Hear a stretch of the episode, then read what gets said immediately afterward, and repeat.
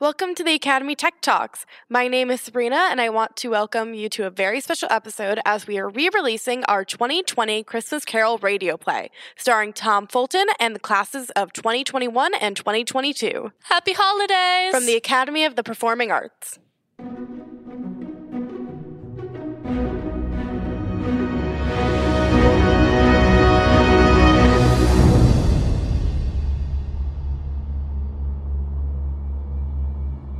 The phantom slowly, gravely, silently approached, scattering gloom and misery. It was shrouded in a deep black garment which concealed its head, its face, its form, and left nothing of it visible save one outstretched hand. Its mysterious presence filled Scrooge with a solemn dread. I am in the presence of the ghosts of Christmas yet to come. The spirit answered not, but pointed onward with its hand. You are about to show me shadows of the things that have not happened, but will happen in the time before us. Is that so, Spirit? The upper portion of its garment was contracted for an instant in its folds, as if the spirit had inclined its head. That was the only answer he received. He could see nothing but a spectral hand and one great heap of black. Ghost of the future, I fear you more than any spectre I have seen. But as I know your purpose is to do me good, and as I hope to live to be another man from what I was, I am prepared to bear you company and do it with a thankful heart. Will you not speak to me? It gave him no reply. The hand was pointed straight before them. Lead on, lead on! The night is waning fast, and it is precious time to me, I know. Lead on, spirit! Scrooge followed in the shadow of its dress. They scarcely seemed to enter the city, for the city rather seemed to spring out all about. Spirit stopped beside one little knot of businessmen and women. Scrooge advanced to listen to their talk. no, I don't know much about it either way. I only know he's dead. When did he die? Last night, I believe. Why, what was the matter with him? I thought he never died. Oh, God knows. What has he done with his money? I haven't heard. Left it to his company, perhaps. He hasn't left it to me. That's all I know. It's likely to be a very cheap funeral, for upon my life I don't know of anybody to go to it. Suppose we make up a party and volunteer. I don't mind going if a lunch is provided, but I must be fed if I make one.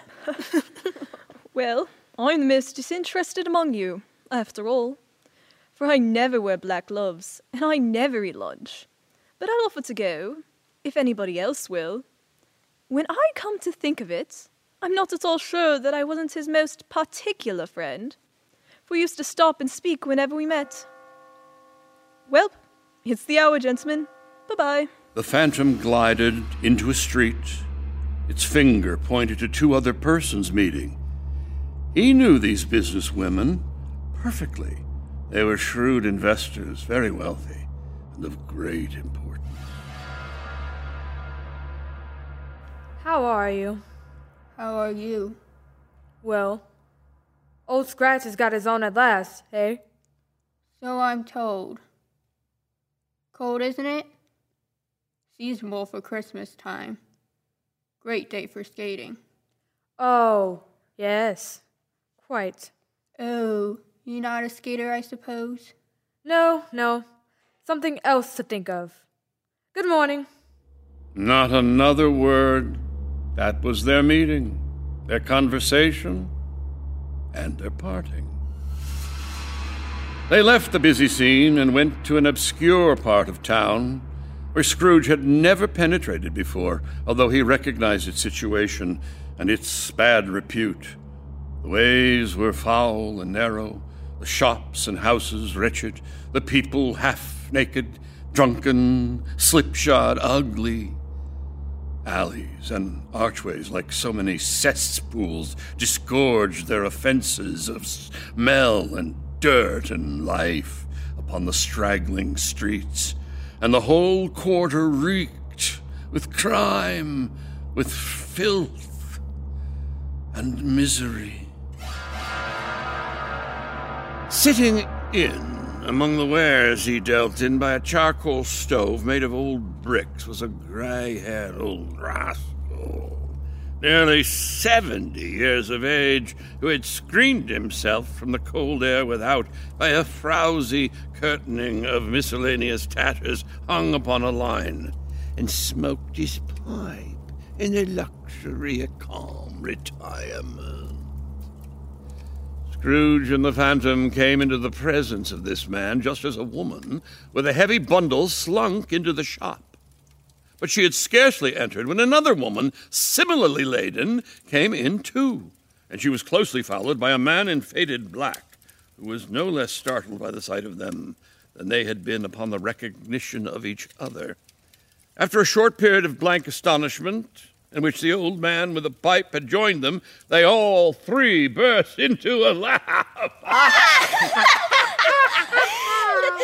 let the chairwoman alone to be the first, let the laundress alone to be the second, and let the undertaker's man alone to be the third. Look at you, old Joe. Here's a chance. Haven't we all three met here without meaning it? You couldn't have met in a better place. Come into the parlor. Quite a small bundle you got there, Miss Dilber. Stop till I shut the door of the shop. Ah, how it squeaks. We're all suitable to our calling. We're well matched. Come into the parlor. Come into the parlor. The woman, who had already spoken, threw her bundle on the floor and sat down in a flaunting manner on a stool, crossing her elbows and her knees and looking with a bold defiance at the other two. What odds then? What odds, Miss Dilber? Every person has a right to take care of themselves. He always did. That's true indeed. No man more so. Why then? Don't stand staring as if you was afraid, woman. Who's the wiser? We're not going to pick holes in each other's coats, I suppose. Oh, indeed. I, we should hope not. Very well, then. That's enough. Who's the worse for the loss of a few things like these? Not a dead man, I suppose. no, indeed. If you wanted to keep him after he was dead, a wicked old screw, why wasn't he natural in his lifetime? If he had been, he'd have had somebody to look after him when he was struck with death, instead of lying gasping out his last there alone by himself. It's a judgment on him. I wish it was a little heavier judgment, and it should have been. You may depend upon it if I could have laid my hands on anything else. Undertaker, show your plunder. Look here, Joe. Not so dear. I warn ye. But here's a seal. And another. A pencil case, a pair of sleeve buttons, and a brooch. Must be great value in that, old Joe. They were severally examined and appraised by old Joe, who chalked the sums he was disposed to give for each upon the wall and added them up into a total when he had found there was nothing more to come. That's your count. Oh, why, Joe, don't be stingy. And I wouldn't give another sixpence if I was to be boiled for not doing it. Who's next? Mrs. Dilber, the laundress, was next. Here you go, Joe. Sheets all nicely ironed and folded. And look at these easy towels. Soft as a feather, ain't they? A little ahem, wearing apparel. Not to be indelicate. Look at these, Joe. Two old fashioned silver teaspoons.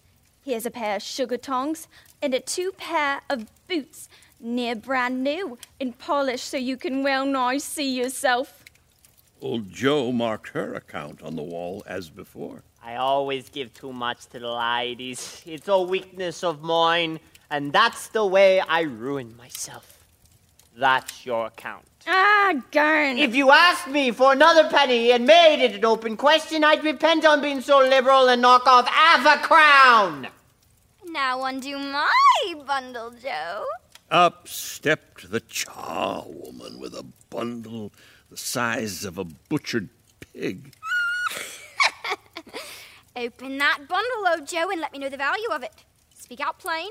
I'm not afraid to be the first, nor afraid for them to see it. We know pretty well that we were helping ourselves before we met here, I believe.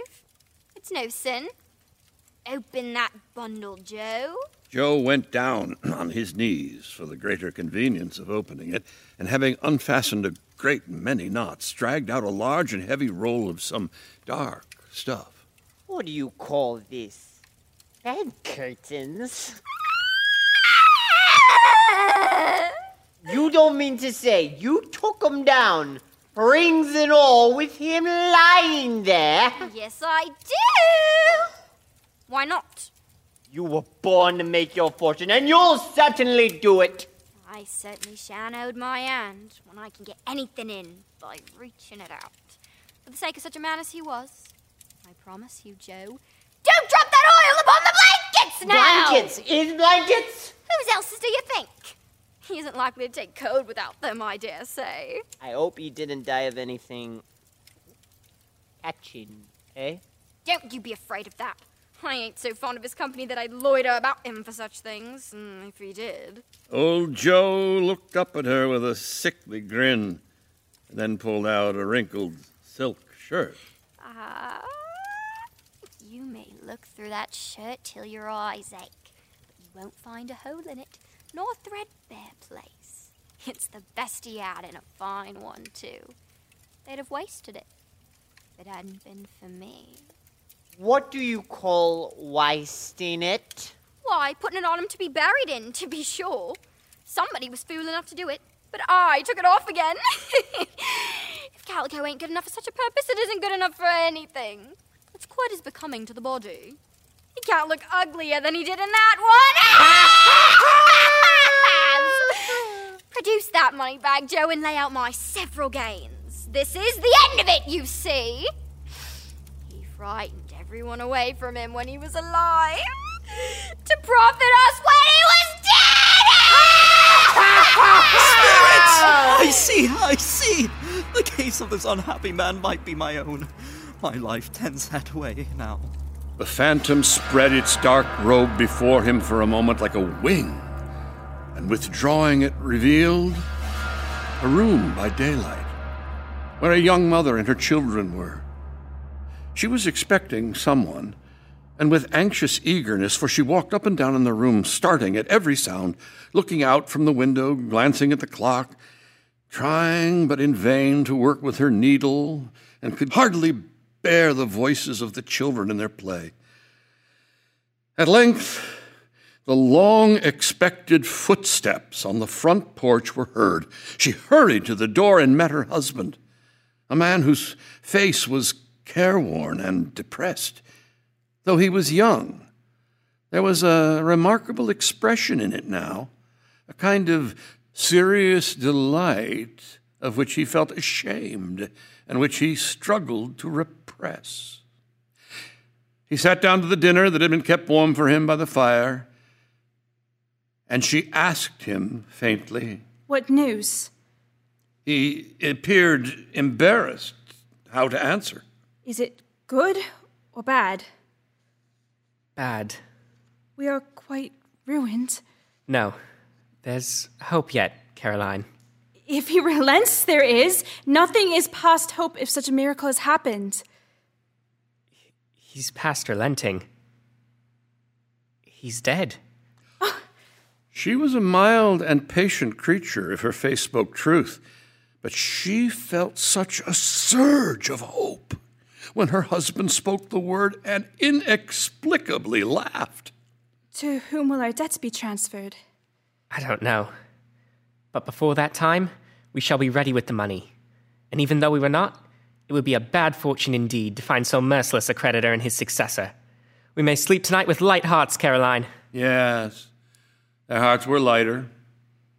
The children's faces, hushed and clustered round to hear what they so little understood, were brighter. And it was a happier house for this man's death. The only emotion that the ghost could show him, caused by the event, was one of pleasure.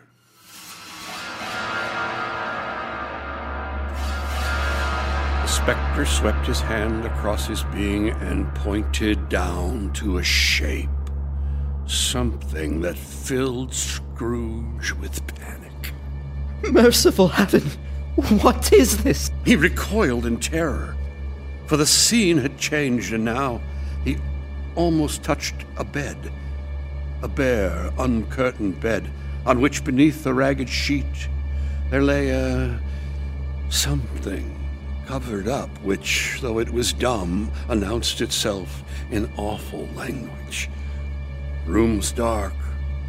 Pale light rising in the outer air fell straight on the bed, and on it, plundered and bereft, unwatched, unwept for, uncared for, was the body of a man.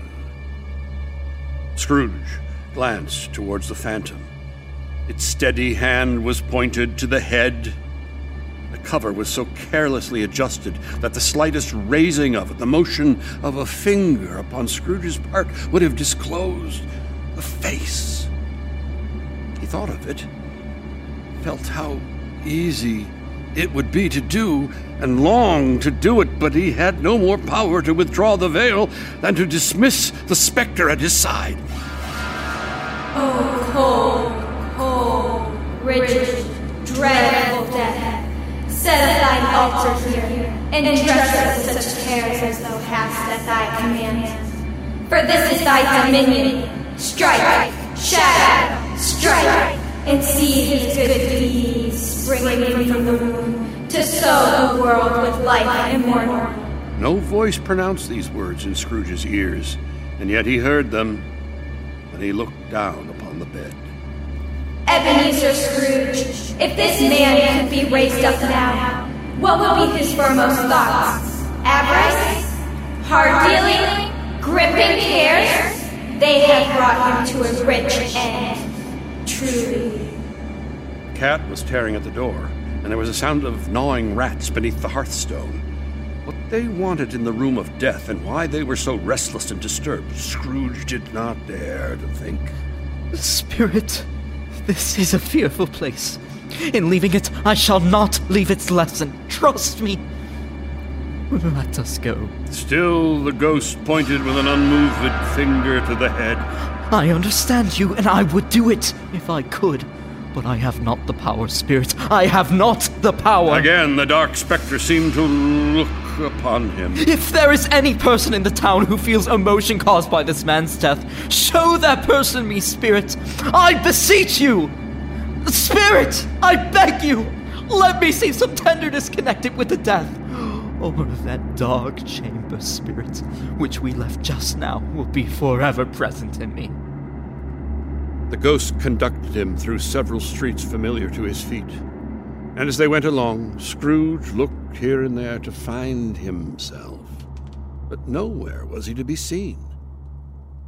They entered poor Bob Cratchit's house, the dwelling he had visited before, and found the mother and the children seated round the fire. Quiet. Very quiet. The noisy little Cratchits were as still as statues in one corner and sat looking up at Peter, who had a book before him. The mother and her daughter were engaged in sewing, surely they were very quiet. Peter read from the book. And he took a child and set him in the midst of them. Where had Scrooge heard those words? He had not dreamed them.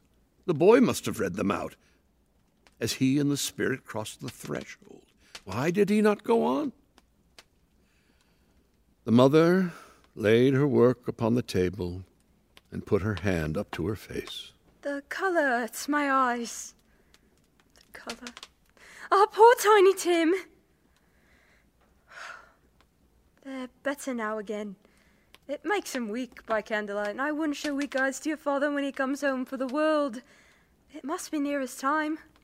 Past it rather, but I think he has walked a little slower than he used these few last evenings, Mother. They were very quiet again.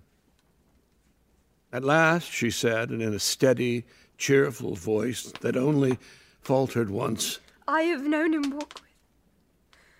I have known him walk with Tiny Tim upon his shoulder very fast indeed. And so have I, often. And so have I.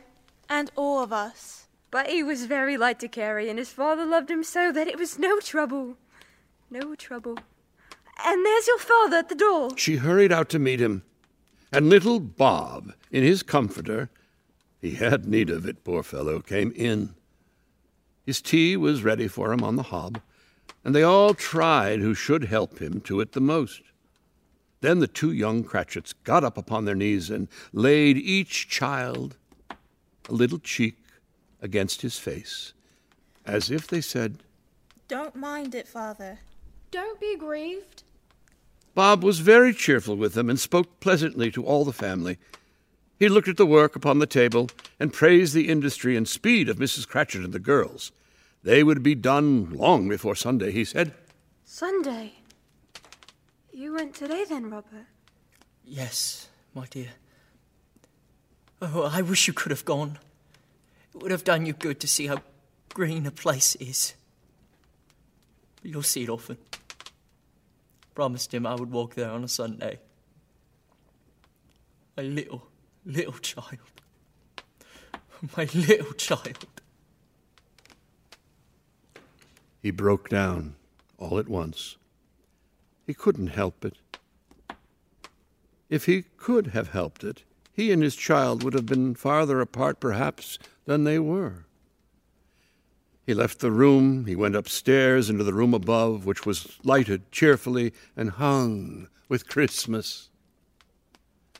They all drew about the fire and talked, and the girls and mother working still. My dear, I met Mr. Scrooge's nephew on the street today. And seeing that I looked a little, uh, just a little down, you know, and he inquired upon what had happened to distress me. Upon which, for he is the pleasantest spoken gentleman you've ever heard, I told him. I'm heartily sorry for it, Mr. Cratchit, he said, and heartily sorry for your good wife. By the by, how he ever knew that, I don't know. Knew what, my dear?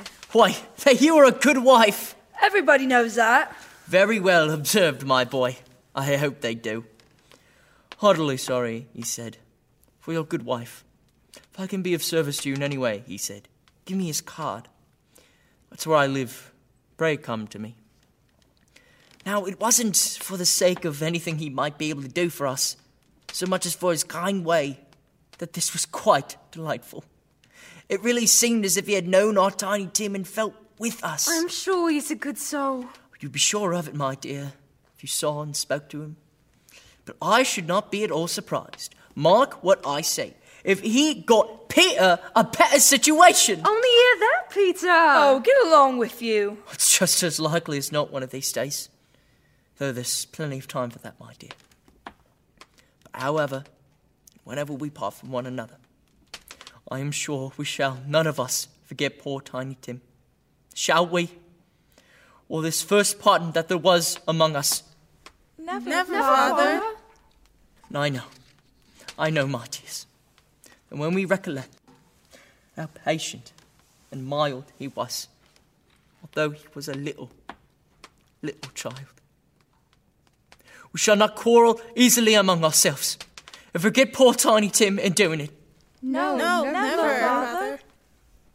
I am very happy. I'm very happy. Mrs. Cratchit kissed him. His daughters kissed him. The two young Cratchits kissed him. And Peter and himself shook hands.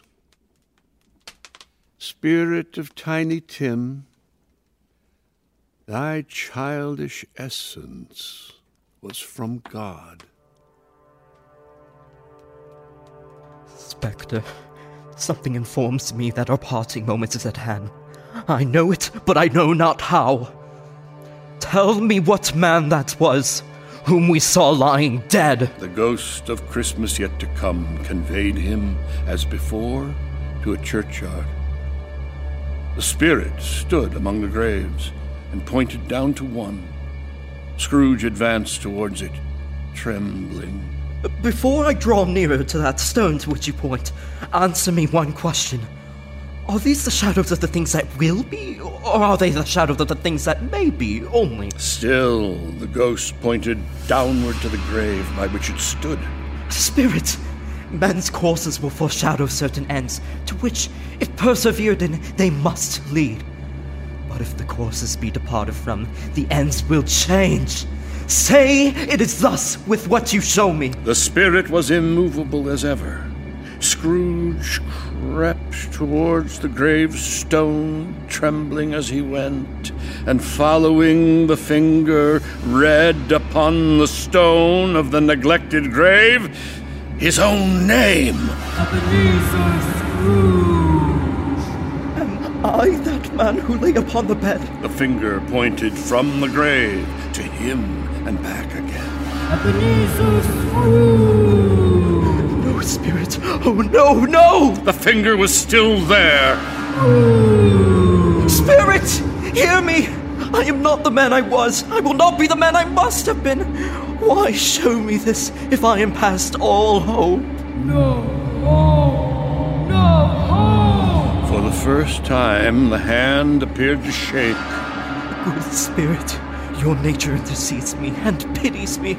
Assure me that I yet may change these shadows you have shown me by an altered life. The kind hand trembled. My dear good spirit, I will honor Christmas in my heart and try to keep it all the year. I will live in the past, the present, and the future. The spirits of all three shall strive within me. I will not shut out the lessons that they teach. Oh, tell me that I may sponge away the writing on the stone. In his agony, he caught the spectral hand. It sought to free itself, but he was strong in his entreaty and detained it. The spirit, stronger yet, repulsed him, holding his hands up in a last prayer to have his fate reversed. He saw an alteration in the phantom's hood and dress.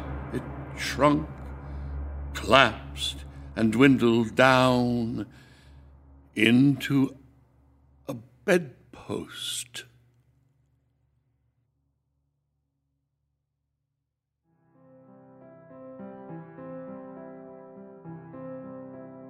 Oh, holy night, the stars are brightly.